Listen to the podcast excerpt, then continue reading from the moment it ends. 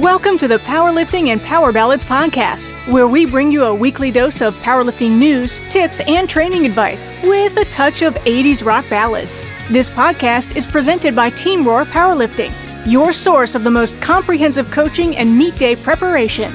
Here are your hosts, Josh Rohr and Laura Sturm. So, welcome to the Powerlifting and Power Ballads podcast, episode 40 Woohoo! We turn a master today.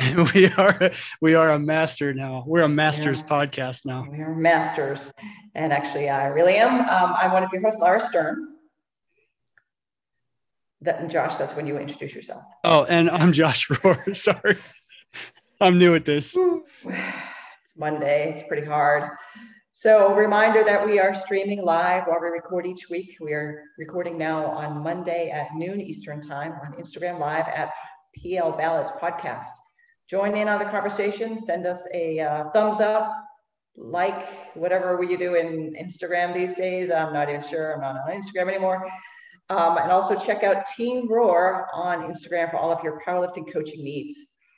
So, powerlifting and power ballads, but we're going to go right into power ballads today. Yeah. So, um, we were going to talk about the top five albums for both of us from the 80s.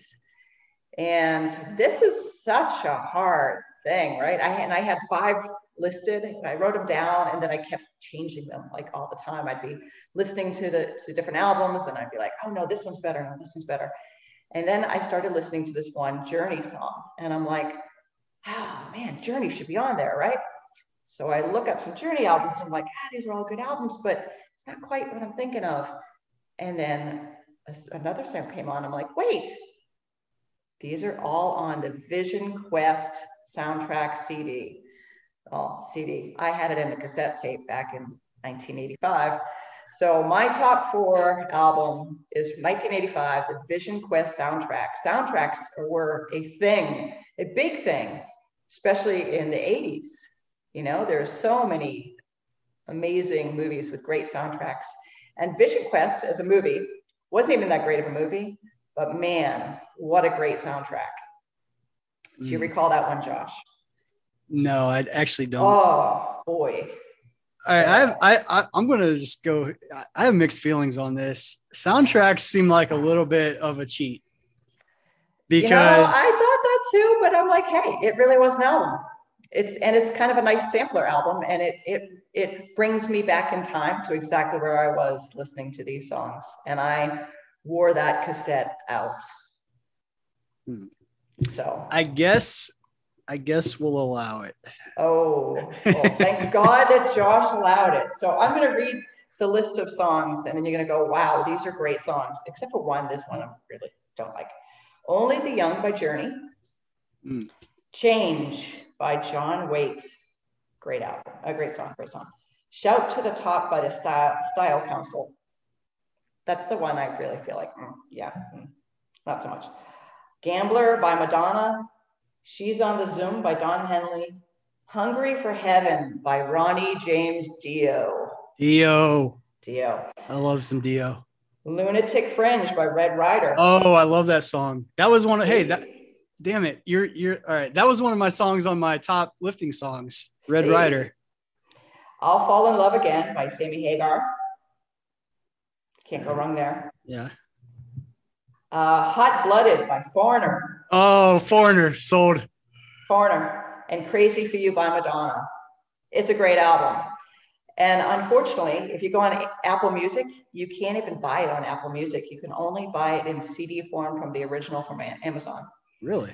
Um, or you can make yourself a playlist. And uh, the John Waite song is only well found on YouTube because the version that's on um, Apple Music is also is live. It's not right. The um, the the original music video has the greatest rendition of the John Waite song "Change." But this this album just totally takes me back to 1985. You know where I was. I was uh, I was in high school, and you know driving my car, I had this boombox that was uh, Mickey Mouse rigged into my um, lighter because these were the days before um, actual power adapters worked in your lighters. and uh, you know, so I had it. I had this thing rigged into my car so I could have this boombox be playing in my car because I had an eight-track cassette. Remember eight tracks? Yeah, I in do. my actual car, and it didn't work either. So Funny. Uh, so my first, uh, my first purchase of music ever was an eight track. It was at a garage sale. I think I paid like 10 cents for it. It was Steve Miller Band. that was a big old jet airplane. Did it Yep. have that one? Yes. Did. That was one of my first eight tracks too. But my car was broken and it would only play track four. So it better be good. So well, let, let me see. all You know, give, give me a list of your, your, uh, your eight tracks. Just tell me what track number four is. That's all I need to know right now. Big old jet airliner for Steve Miller and Toys in the Attic. Um, I, I think half of one song was on there. Uh, Toys in the Attic, I remember was playing on there. Um, but you know, eight track, they were weird. Like sometimes in the middle of a track, the song would like stop and then flip to the next track, play the previous five seconds that you were just listening to, and then proceed. Just such a lost art. The Yeah. eight track. I feel like I used to have a whole bunch of them, and I, I'm, I'm sure I donated them or threw them away. I- I'm sure I didn't throw them away. I, I you I, I definitely didn't throw them away, but it, I do wonder like what those things. I, I don't know. I, I don't know what they're worth. Like I wonder if they're worth something at this point. Maybe in like 20 years they'll be worth a lot. I don't know, but I do kind of wonder like. And, and honestly, I don't remember what all I had either. Like I, I did have a good collection of them, and uh, yeah, kind of. I, and I had multiple eight track, players because the same thing. Like they all worked, but they all worked when they felt like working. So like I had to go, I would just go from one to the other, find the one that was working that day, and and that's what I listened to. Yep. I mean, technology has sure changed the um, Yeah. the cassette tape. Remember having the, your cassette tape like get stuck and then you pull And, it out pulled- and, be and all of it's stuck in Yeah, there. You had to like fix it. Yeah, it was pretty bad. But I did have the Vision Quest album soundtrack on on cassette tape. It was amazing. I do still have a lot of my mixtapes, the, the actual cassette tapes somewhere. I don't know where they're at, but I have a good amount of them. Uh, and I did, lost art making Yeah. a mixtape. yeah. I, I made Dan a uh, a mixed CD when we were first dating. That's that's how you know. That's how you connect with know. They connect with your music. W- Totally. this is a totally random story, but I went on a date with a girl one time. Believe it or not, I, I dated people at some point. But like when I first moved to Atlanta, um, I think I was on like eHarmony or something like that, whatever. Uh, we don't, won't get into that. But uh, I, this is this is right at the peak of me becoming like really into Foreigner. So literally, and this is how. Anyway, I'll just tell the story, and people can judge me for themselves. But I basically made her listen. So we sat in the car before we left, and I made her listen to three foreigner songs from beginning to end before we left. And I just sat there and watched to see what her reaction was. Now, in hindsight, that's a very weird thing to do. And I'm I'm really You think so? Yeah. like she she was nice about it, but then obviously she never talked to me again. So I think I pretty much ruined that one. But uh, anyway, Oh, that's that's pretty funny.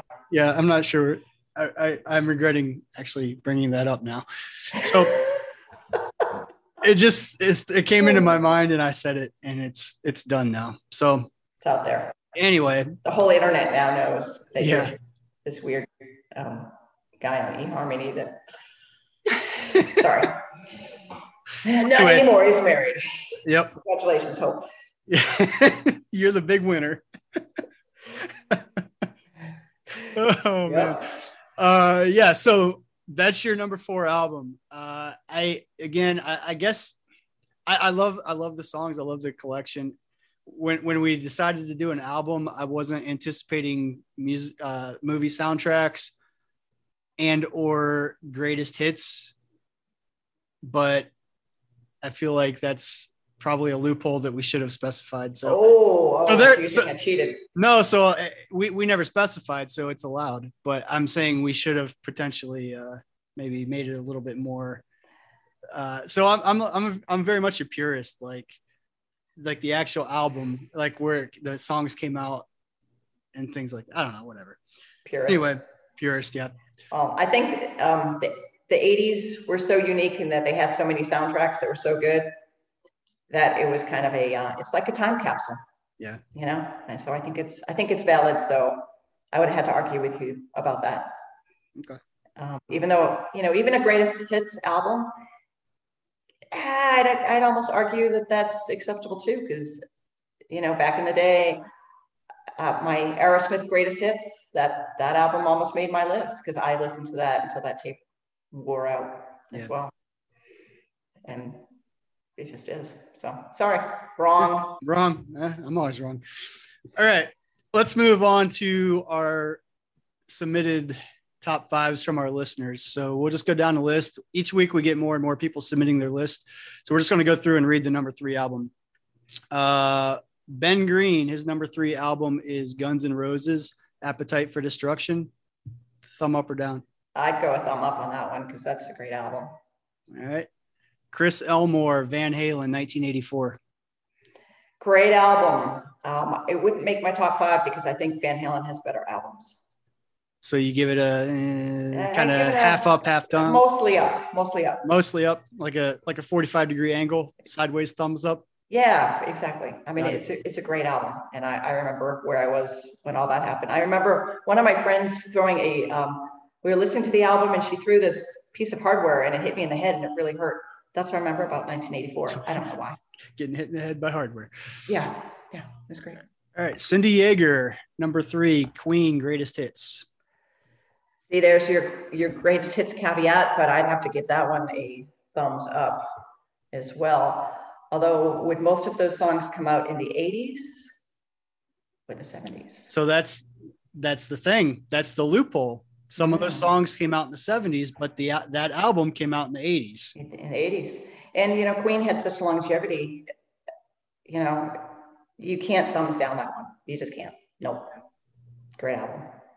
Yeah, I agree um again I, I would in hindsight i would not have allowed a greatest hits to be one of the one of the things but but then again you you say that it should be so I would lose that argument anyway so whatever anyway uh stacy metcalf def leppard hysteria Great album.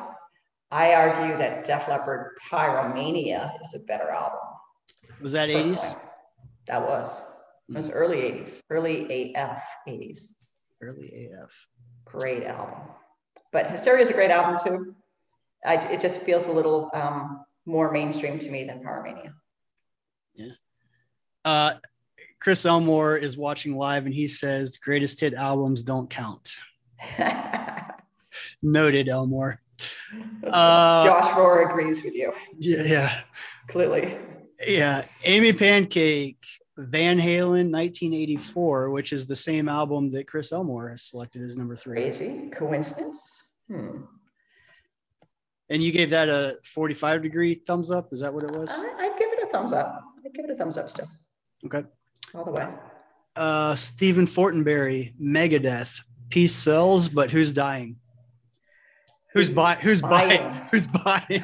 I mean, that sounds like something Megadeth would say, but um, that's a great album. I, I'm almost mad that I didn't think about it, but um, Yeah. So some of these, this is what's interesting. Some of the submissions, um, the the later submissions have been kind of more of the, you know, the Megadeth, Metallica type type music that we don't traditionally pick when we talk about our 80s and power ballads and stuff. But it's still an 80s album and it's still a great album. So I Yeah. mhm. I, I agree with that one. Um, and our newest submission came from Eric Cordero up in Boston. Um, or maybe he's not in Boston. He's the Massachusetts state chair, I believe. Uh, his number three is sheer terror. Just can't hate enough. And I- Hmm. And I'm not familiar with that. I gotta say, I'm not either. Um, And now that it's made his list, I feel like I, I need to go listen to that because Yeah, we're gonna have to- someone's list. That Yeah, it- we're gonna have to- a listen to. we will have more input on that next week because Yeah. I'm to have to look into that as well.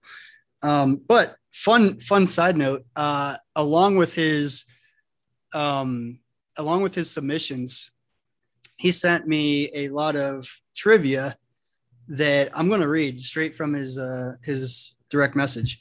So starts off back in black trivia. Even though, and I guess it's because some of our listeners selected back in black for their number five or four, uh, myself included. But he goes back in black trivia. Even though Angus has always shot it down, most likely Bon Scott wrote some of, if not all of the lyrics for Hell's Bells and Have a Drink on Me, which makes sense because they seem very much like something he would write.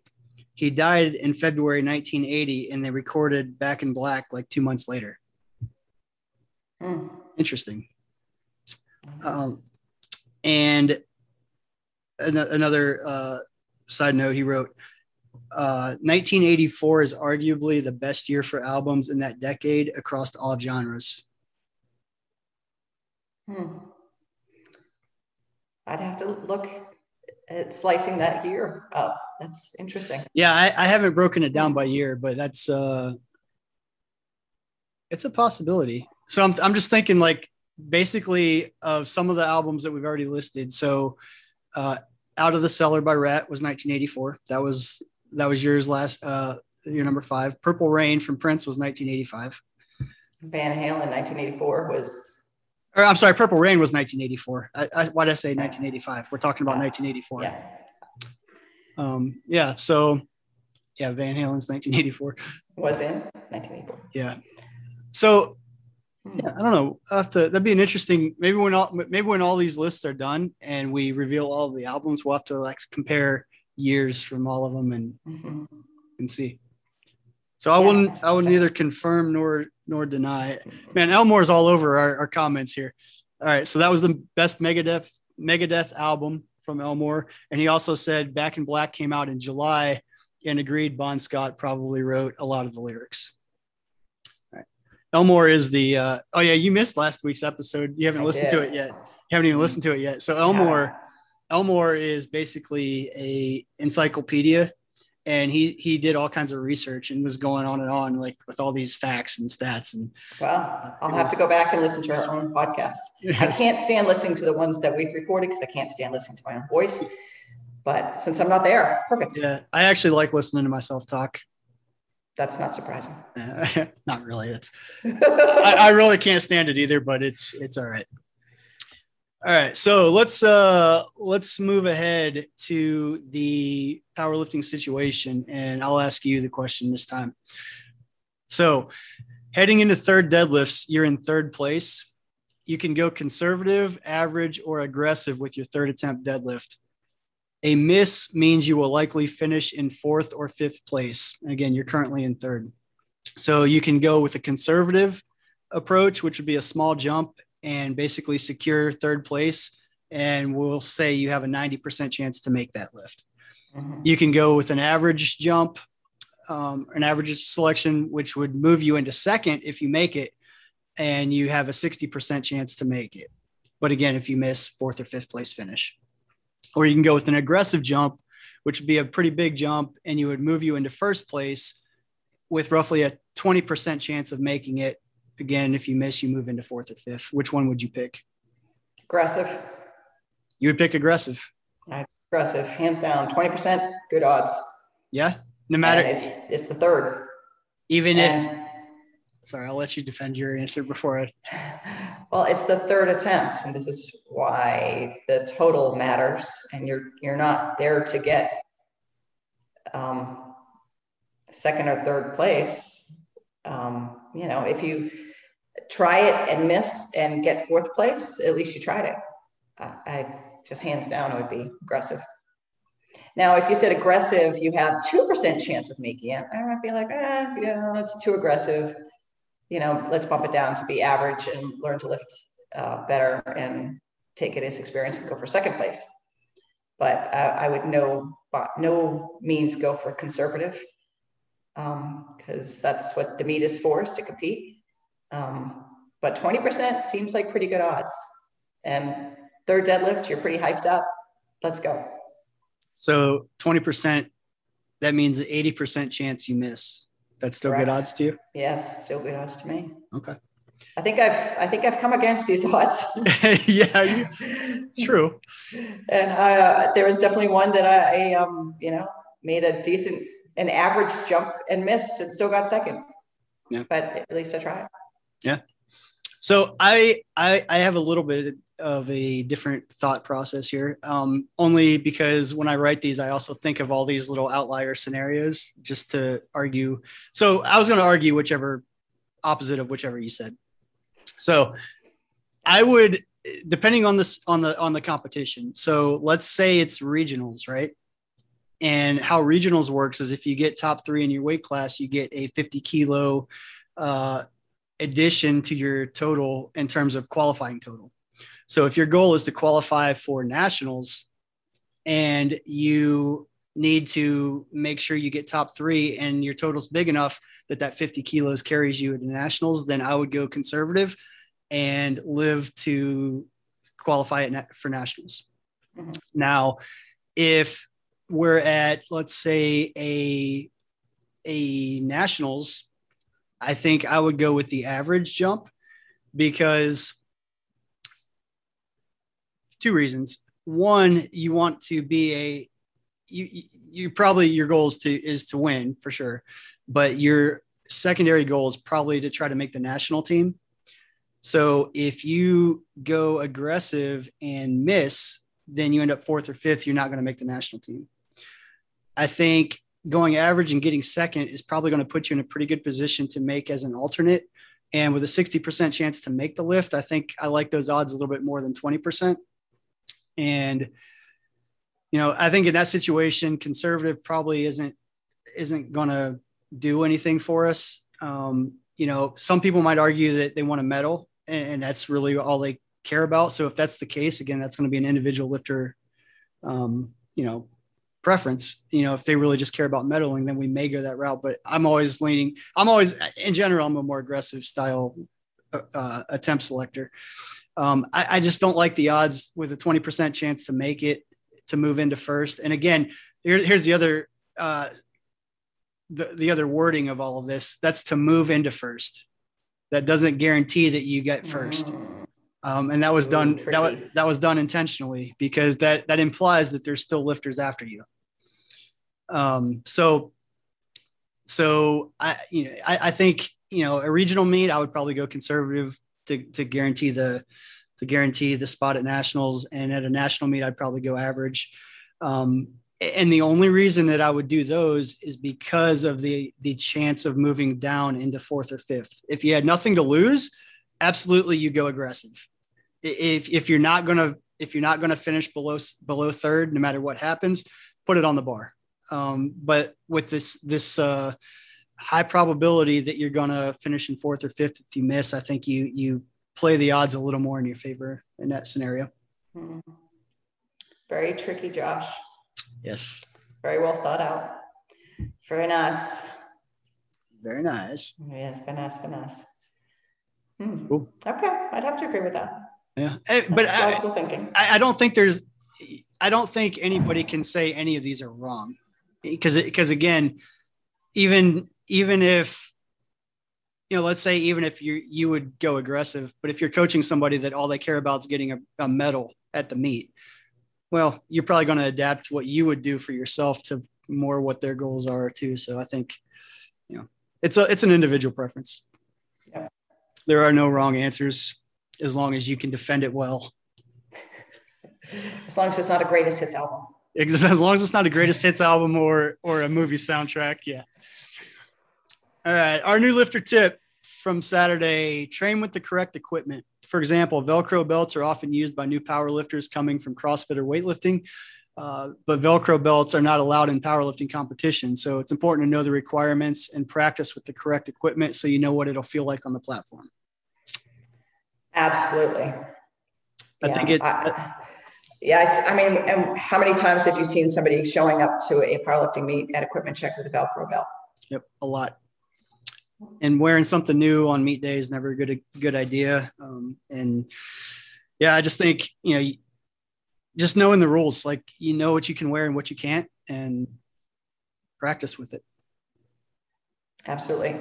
Because just making little adjustments can make things feel completely different. And you want meet day to feel exactly like training as much as it, you can. So it it's definitely makes sense to train with the right equipment.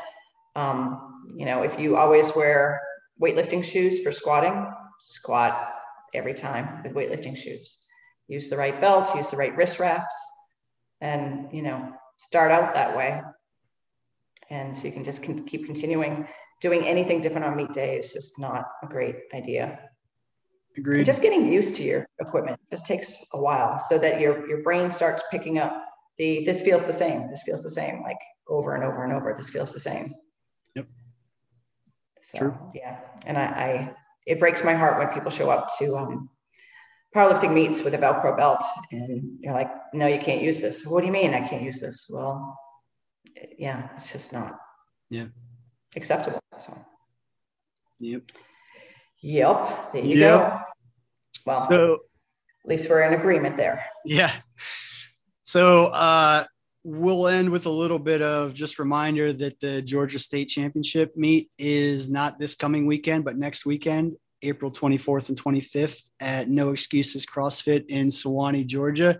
Come check that out. It should be a good meet. Um, that's pretty much all I have. How about you?